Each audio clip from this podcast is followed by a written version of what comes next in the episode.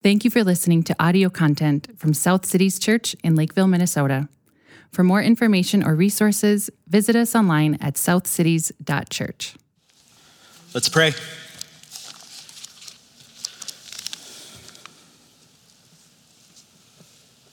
Lord, your people need help to hear your word and heed your word in what might feel like a flyover text. There's so much going on here. There's so much grace. Help us see it. Help what I've prepared to be helpful. Help my heart to be in line with this word even as I preach. May we go out from here having heard and being ready to do. And for anybody who is here who has not yet yielded their life to the only risen Savior and Lord, Jesus Christ, would they look through this text and see Jesus and so believe? In Jesus' name I pray. Amen. What is the horizon of your hope? What's the farthest down the future that you can see where you're placing expectation and where you're saying, God, meet me there? If you're like me and you enjoy a good road trip, when you pull up your Google Maps or your Apple Maps or whatever you have, and you plug in the destination.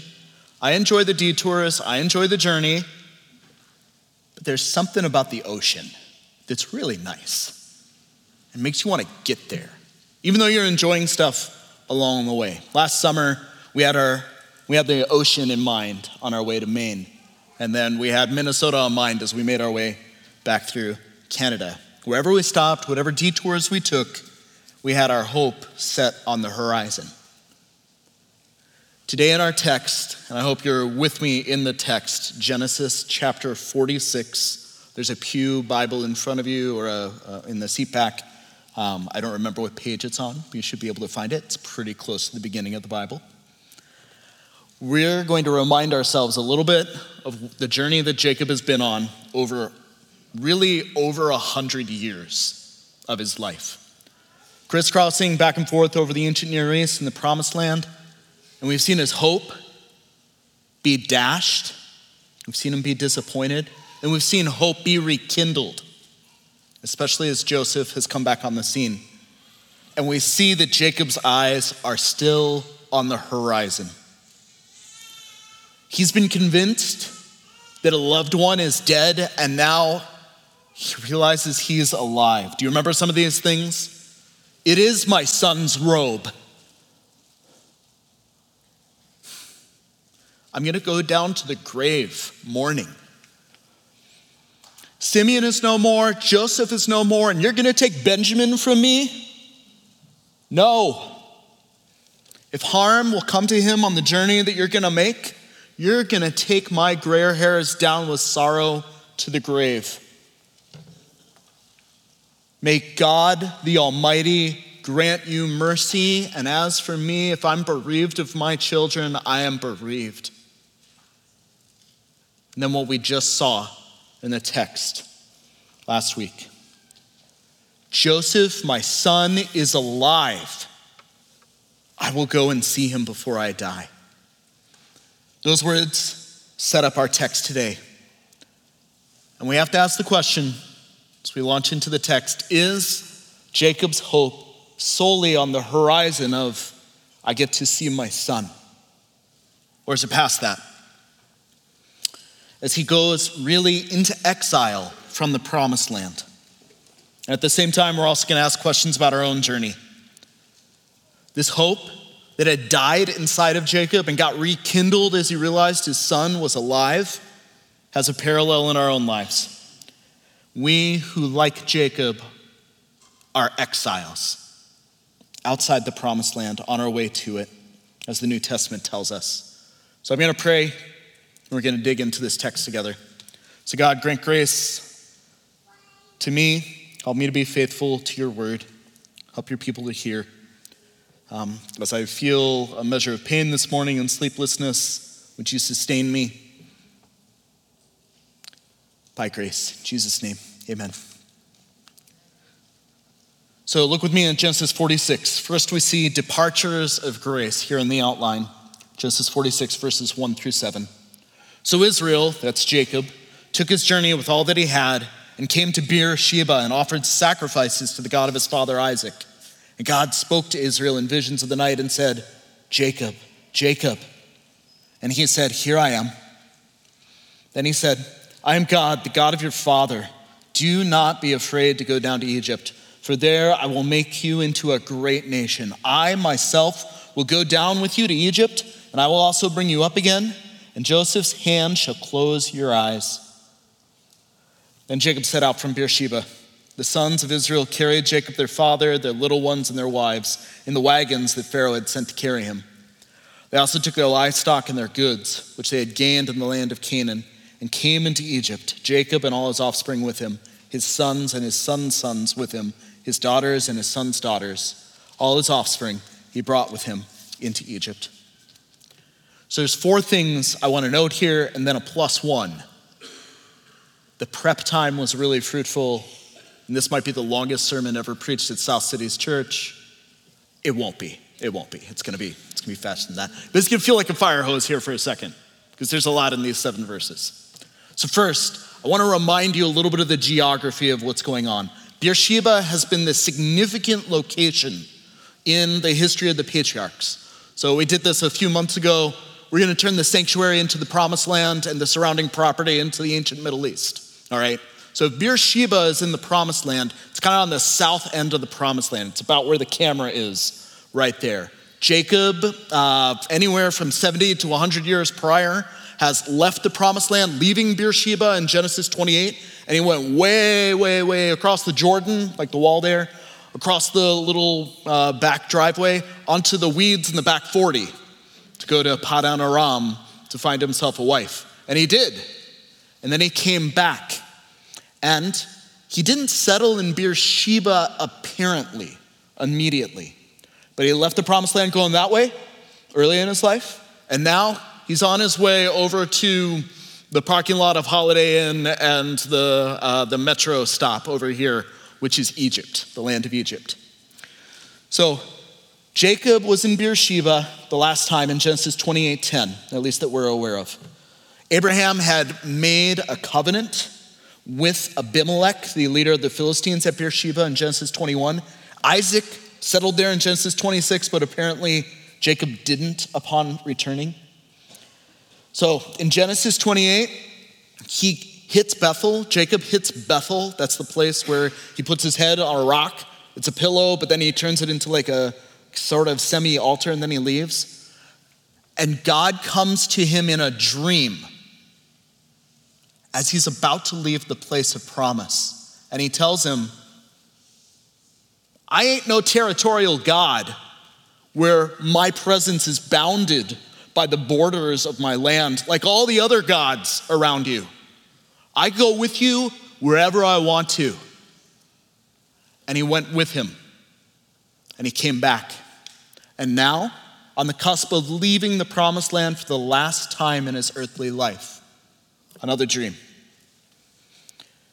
This is like departure gates. When you're leaving your home country or entering a new place, and someone comes to you and says, It'll be okay. I'm going to go with you. I will be with you. So, why would he hesitate to go to Egypt if he's heard that Joseph is there? And this leads us to the second thing. God tells Jacob, Don't be afraid. Why don't be afraid? Well, there's probably a handful of reasons. One, Jacob is at this point 130 years old. I don't know how many of you are 130, but I can imagine if I was 130, I wouldn't even want to get in a car on a bus or a bus, much less a camel or, you know, a wagon or whatever. So, I mean, he's reaching the end of life. He doesn't know how much longer he's going to live.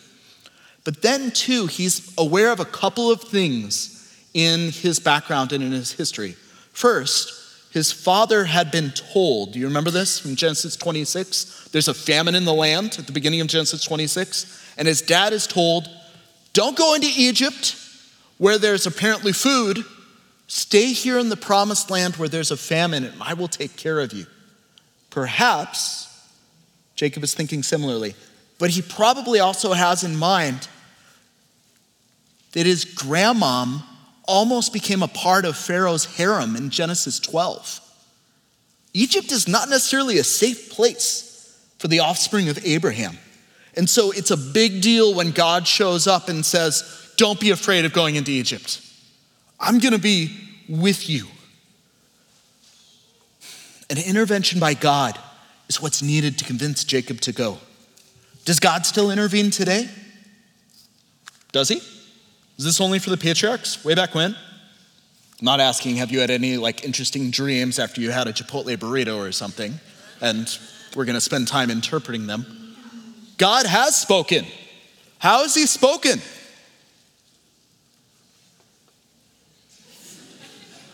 You can say it louder. What, how has he spoken? Somebody's holding it up. The word of God. Does God still intervene today? He does. He still speaks. He still listens. Our God is an intervening God, and He tells us that He will be with us, which we're going to talk about. Note here, third, what God says in this dream I myself, emphasized in Hebrew, will go down with you. The fact that God's people are not left without His presence just because they're not in His place is massive. Like I said, not a territorial God. And then, last, and most extensively, look with me carefully at Genesis 46 verse 4. These are the words of God reassuring Jacob I myself will go down with you to Egypt, and I will also bring you up again, and Joseph's hand shall close your eyes. Go down to Egypt and go up where? Usually, when we talk like go up, go down in relationship to geography, we're thinking north, south, east, west. That's not the way the Bible talks about topography and geography. It's about like how high something is or how low something is. The promised land is higher than Egypt is. So going down and going up again is in relationship to the promised land. Okay? So this goes all the way back to Genesis chapter 2. Do you remember out of Eden there flowed four rivers and what did they do? They went down to water the whole earth. Eden was a high place. We're going to keep going into Exodus, and where does God meet his people? On a mountain. So the promised land is higher than Egypt is. So when God says, I'm going to take you down to Egypt, I'm going to bring you up again, he's got the promised land in mind. Now, it appears if you're just looking here, like, oh yeah, Jacob's going to go down and he's going to come up and he's going to be in the promised land. But that's not what happens. Where does Jacob die? in Egypt. He dies in Egypt. Genesis 48. He tells his son that uh, he's going to die soon. Genesis, uh, it's somewhere in my 40 something, something, here it is. 48 21. There it is. Uh, Jacob tells Joseph, I'm about to die, having never returned to the promised land. So, in what sense is God going to bring Jacob back up to the promised land? Well, in Genesis 49, Jacob says, Don't let me be buried here in Goshen. We're going to talk about Goshen in a second. Take me back to the cave where my grandparents, my parents, and Leah, my wife, are buried. I want to be buried there. What's the horizon of your hope? Why does Jacob want to be buried in the promised land? Or why does Joseph say to his brothers in Genesis 50 25, make sure that the word gets passed on from generation to generation that I don't want my bones to stay in Egypt, but I want them to go back to the promised land, such that Moses in Exodus 30 or 13 19 is careful to exhume the bones of Joseph and to take them with him. Why? I think the New Testament gives us a pretty big clue as to what's going on. So I'm going to invite you, keep your thumb uh, in Genesis 46 and turn forward with me to Hebrews chapter 11.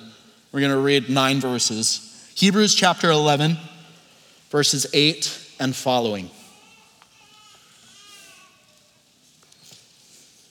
This gives us a mindset into the, like, gives us a glimpse into the mindset of the patriarchs.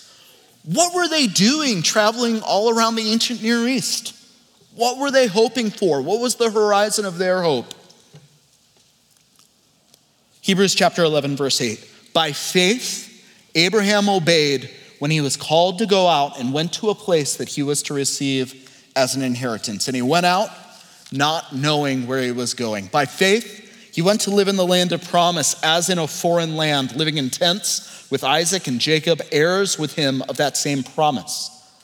For he was looking forward to the city that has foundations, whose designer and builder is God. By faith, Sarah herself received power to conceive, even when she was past the age, since she considered him faithful who had promised. Therefore, from one man, and him, as good as dead, were born descendants, as many as the stars of heaven, and as many as the innumerable grains of sand by the seashore. These all died in faith, not having received the things promised, but having seen them and greeted them from afar, and having acknowledged they were strangers and exiles on the earth. For people who speak this way, make it clear they're seeking a homeland. If they had been thinking of that land from which they had gone out, they would have had opportunity to return. But as it is, they desire a better country, that is, a heavenly one. Therefore, God is not ashamed to be called their God, for he has prepared for them a city. Or, very specifically to our text this morning, skip a few verses to Hebrews 11, verse 22. By faith, Joseph, at the end of his life, made mention of the exodus of the Israelites, like previewing that they were going to leave Egypt and gave directions concerning his bones. Giving directions concerning his bones is an act of faith. There's a hope that the patriarchs have, not chiefly in the narrow strip of land along the Mediterranean, but looking through it and beyond it to a city whose founder and maker is God. They're looking past the earthly promise to the new heavens and new earth. This is why God makes a promise I'm going to bring you back, Jacob, even though it's after he dies. And all the journey, God has been with him and will be with him. This is a hope of resurrection in Genesis 46. Not just simply, hey, make sure I'm buried in the right spot. Like I want to be, I want my earthly remains to be next to those that I love. It's past that, it's beyond that. Do you have that kind of hope? When you think about those that have passed on, when you think about your own death, when you think about your plans for how you want your death to be handled, are you thinking about, I have a hope? There's a resurrection coming. Now, there's one other note that we can make here. It's the plus one. Sorry for the fire hydrant. We're trucking along pretty quick here. Okay, one other note. All right. Uh, you ever been surfing? Anybody surfing? Surfed before? Got a couple surfers in the back. I tried it one time. Do you think I stood up on the surfboard? Just yes, no? I did not. I fell multiple times. It was really bad. Others of you uh, were in here with me and you did stand up when, when that happened, when we went out and visited the Brunos a few years ago. I can't surf for whatever reason. Now, we should note that in God's world, there's these, call them waves, call them rhythms, call them patterns that we see repeated over and over and over again. One of those patterns is a pattern of exile, a pattern of in the promised land, now outside the promised land, now returning to the promised land. We call that an exodus, all right? In Matthew chapter 2, it was like 10:50 at night last night. And my son was reading the text and he turned to me and said, "Is this like that thing in Matthew?" And I was like, What am I doing? Do I even know how to preach? I do, I, I guess. So, like in Matthew chapter 2, there's another descendant of Judah, of, well, it's a descendant of Jacob of Judah, that has a dream. It says, Don't be afraid to go into Egypt. Remember this? Who is it?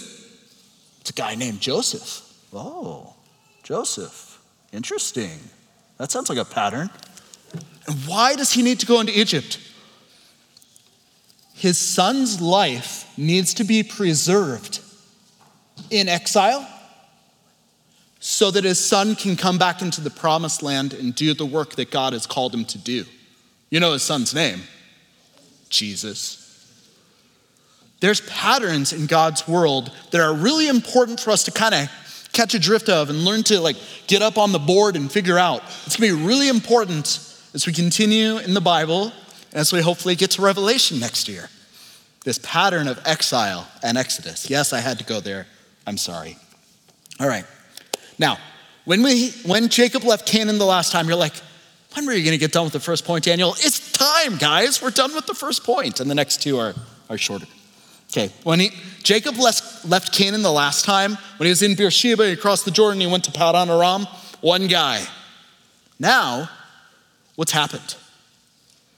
He's leaving again, going that way to Egypt. Is it just one guy? No, God has kept his promises. So we see genealogies of grace. Second point, and I am not going to read that genealogy again. Good job, Bill, wherever you are. If you mispronounced it, you mispronounced it boldly.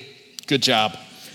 I do want to note one thing here at the very end, verse 26 and following. All the persons belonging to Jacob who came into Egypt, who were his own descendants, not including Jacob's sons' wives, were 66 persons in all. And the sons of Joseph, who were born to him in Egypt, were two. So all the persons of the house of Jacob who came into Egypt were 70. Why is that important? Is that just like a random factoid? Okay. In the book of Genesis, there's a load of genealogies, lots of genealogies. Most of them are descendant of this person, one descendant of this person, one descendant of this person, often tracing the line of Messiah. But there's one other genealogy where we get a person and their children and then their children. It's in Genesis 10, the table of nations all the descendants of Shem, Ham, and Japheth. Do you know how many names are listed in Genesis 10? 70. Why does Moses include all the descendants, including like including Perez's like kids, so Jacob's uh, great grandkids, so that it adds up to 70? Are you excited yet? Okay, this is mildly speculative, mildly. But there's many ancient commentators that note this and a handful of modern ones that note this. Why 70 descendants and 70 nations? Is it like 70 v 70, fight, like Mortal Kombat, Street Fighter? No, I don't think so. It's 70 for 70. Do you get, do you get that? Why, why have 70 descendants and then mention 70 nations? This parallels with the promise to Abraham in Genesis 12, 1 through 3, that not only would his offspring become great, but they would become a blessing to the nations. So, 70 descendants for 70 nations. I think a symbolic way of saying Israel is here for the sake of the nations, not only to come and compete with the nations. This is why I think the promised land, this little strip along the Mediterranean, it's not off in the corner of like the Arabian Peninsula. It's like in between all these major superpowers, and for a thousand years, they've got to walk across Israel to go kill each other, and occasionally beating up on Israel, and occasionally Israel beating up on them. Why is Israel in the middle of everything? Well, I'm so glad you asked. This is Deuteronomy chapter 4. I'll just freeform it here, okay? How will the nations know how great and wise your God is? You're going to be among them, and this law will be the wisdom so that they will say that he is glorious and great. Israel was not just there to bide time while they were getting beat up or uh, beating up on others. They had an evangelistic purpose in being in the promised land. They were a nation for the sake of the nations. Does that remind you of anything you've heard in the New Testament? The many descendants of Jacob were sent to Egypt by God so they might become an even greater nation, so they might become a blessing to all nations on the earth. They were called a nation of priests. They were going to stand between God and the nations in Exodus 19. And in 1 Peter 2, verse 9, that language, word for word, is applied to the church. The church, I think we can say, has inherited, if not all the promises to Israel, although there's a, a conversation we could have about that, we'll talk when we get to Revelation, at very least inherited the mission of Israel.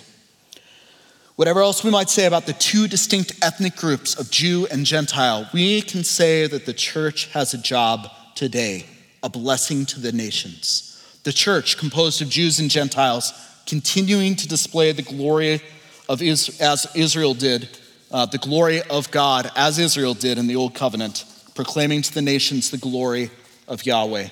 The church is a nation, a holy nation, in 1 Peter 2, for the sake of the nations. Do you feel like you're on mission? Do you feel like you have a purpose? A purpose to display God's glory wherever you might go in this room, outside this room, at your work, in your school, among your friends, among your neighbors. So, the genealogy points to a purpose for Israel and it points past it to a purpose for us. But how will the nation, comprised of these 70 and their wives, become so great as to possess the promised land and become this light to the nations? And this is where we get to our last point the arrivals of grace in chapter 46, verses 28 through 34.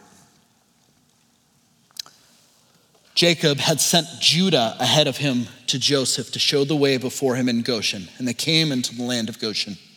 Then Joseph prepared his chariot and went up to meet Israel his father in Goshen. He presented himself to him and fell on his neck and wept on his neck a good while. Israel said to Joseph, Now let me die. Since I've seen your face, I know you're still alive.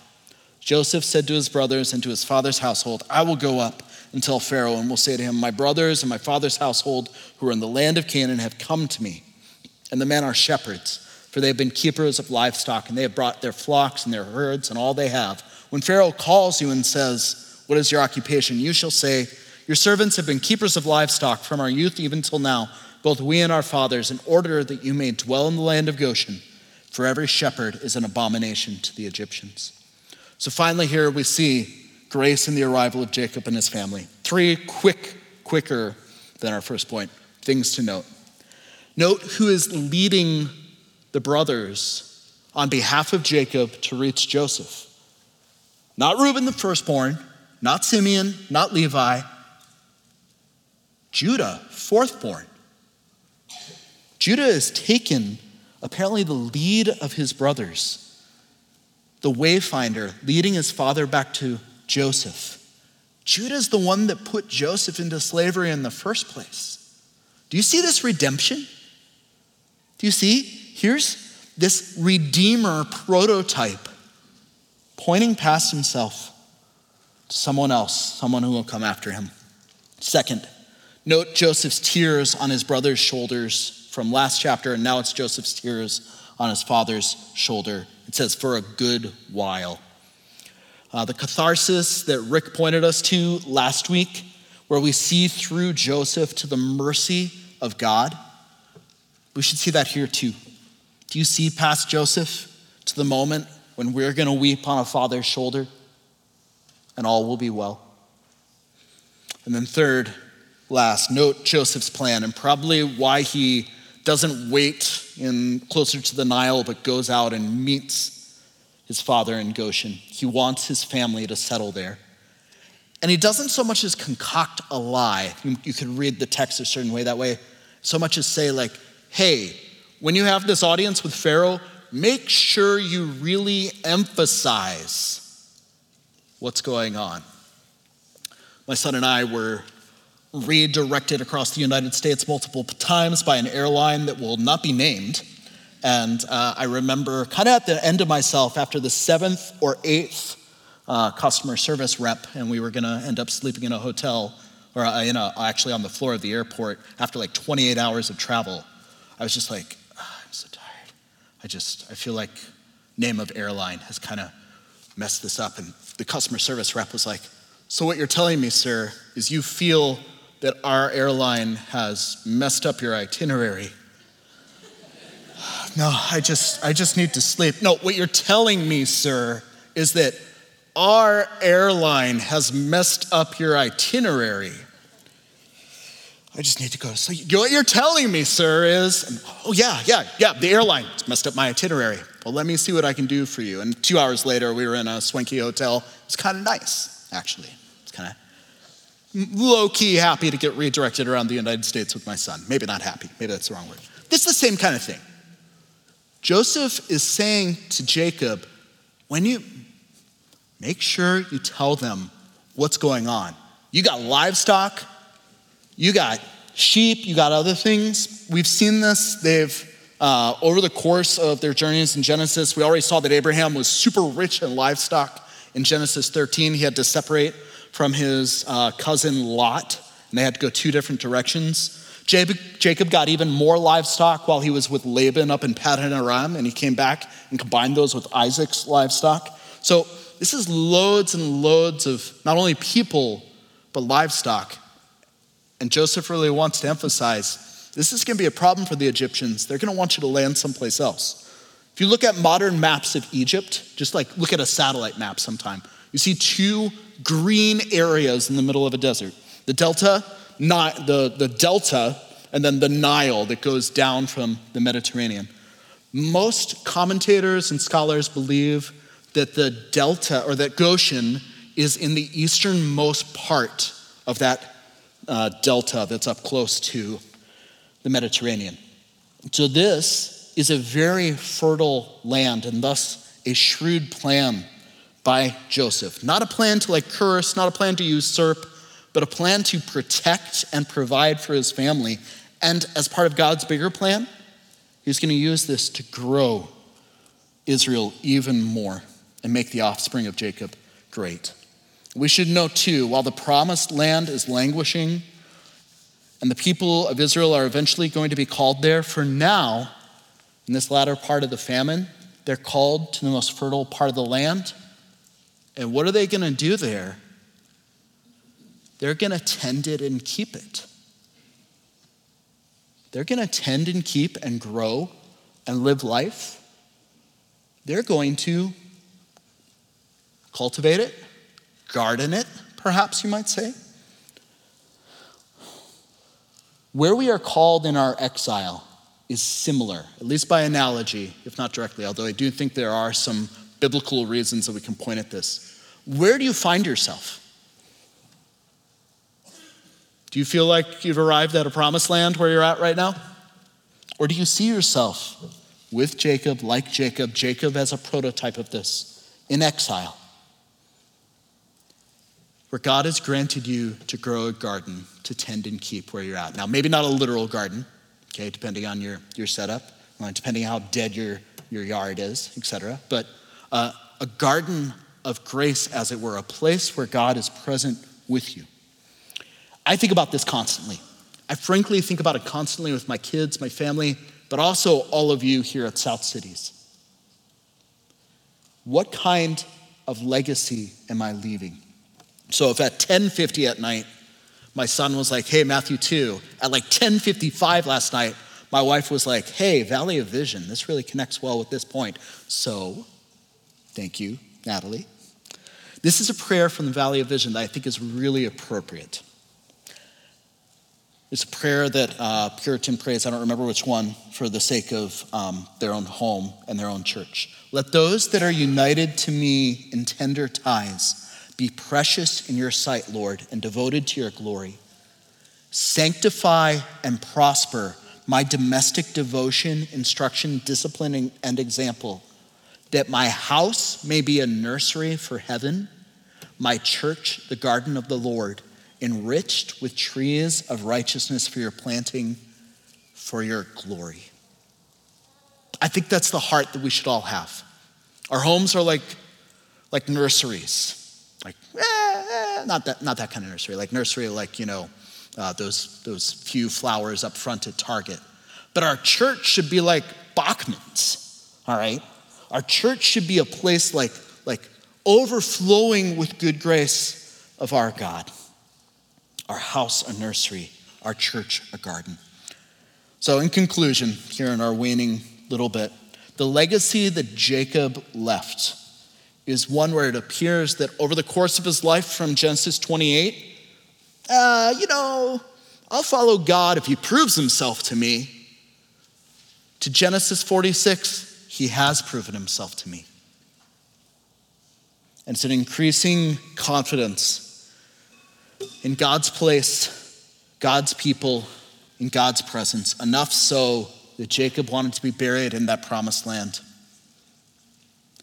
Compare this to earlier, compare it to later.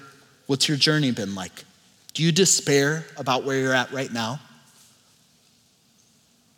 God's grace is still for you today.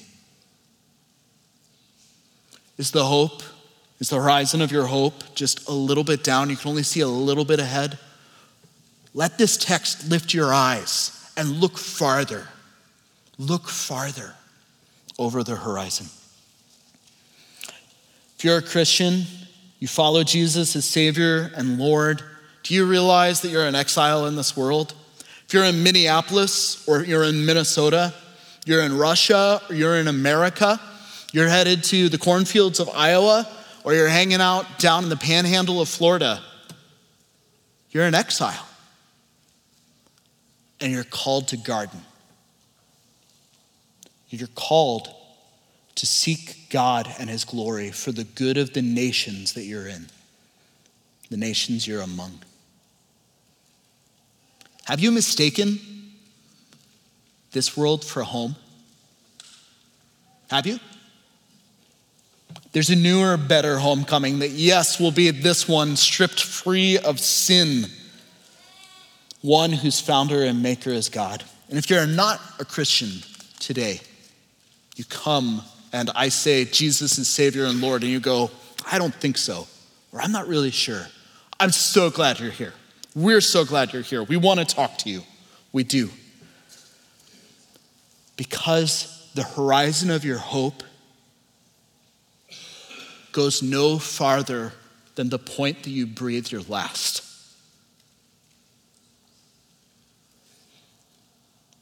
My aim in this text is to help you see that the horizon of your hope can be higher. Eternal life with God as part of God's people in His place, in His presence forever. How can that happen? By faith in the only slain and risen Savior, Jesus Christ, who lived a life perfect that we could not live, died the death we deserved, and rose to break death, and is reigning right now and will come again. And he offers himself to you and says, He offers to you a swap. Your death and your sin for my life and my righteousness. Because Jesus said it this way I am the resurrection and the life.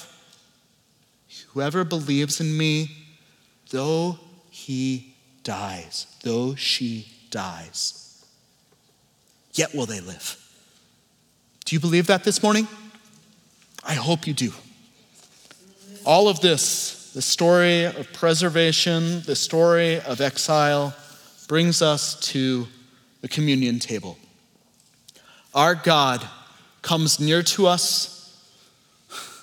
We weep on his shoulder, and there's a feast to be had. And Christians, for thousands of years, have had this little symbol to point forward to a feast that's coming.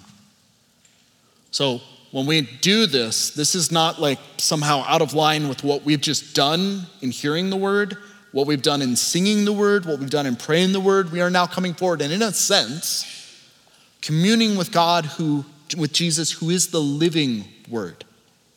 So, a few words about communion here. If you're here this morning and the words that I just said you know, you're not sure that Jesus is your Savior, you're not sure He's your Lord, this is not a meal for you. This is a meal for those that are part of Christ by faith. But you can go out from here and that story have completely changed for you. Where your hope doesn't end at the moment that you breathe your last, but your hope endures past that to when you'll breathe again in a new heavens and new earth. So I'd ask you, even while everybody's standing up here and it feels kind of like, oh, the pressure to come forward and take it, please stay No one will judge you. Second, if you're here this morning and clinging to sin that you just don't want to bring to God, you'd rather have your sin than be in clear communion with God. I'd encourage you to stay back. Paul has warnings in 1 Corinthians that this is a dangerous thing to do to partake of communion when you just know that you'd rather have your sin. And then for a third group of people, if you're particularly embittered this morning against other Christians specifically, you feel like you're walking in bitterness and you're not willing to seek to make that right, you just don't feel like that's, maybe you feel like it's not even possible right now. First, I'd encourage you ask God for grace. Maybe it'll be okay for your conscience to come forward. And if not, I'd encourage you just stay, make a commitment to make that right. But are you a sinner this morning? Say yes. You're a sinner this morning. Are you in need of God's grace? Yes, you are. Is God for you despite your sin and loves you?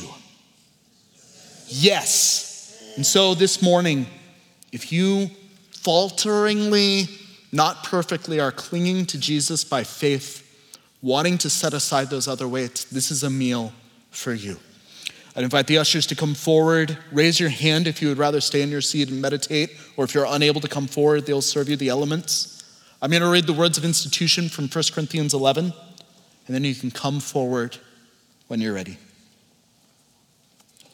Paul says to the Corinthian church, For I received from the Lord what I also delivered to you, that the Lord Jesus, on the night when he was betrayed, took bread, and when he had given thanks, he broke it and said, This is my body, which is for you. Do this in remembrance of me.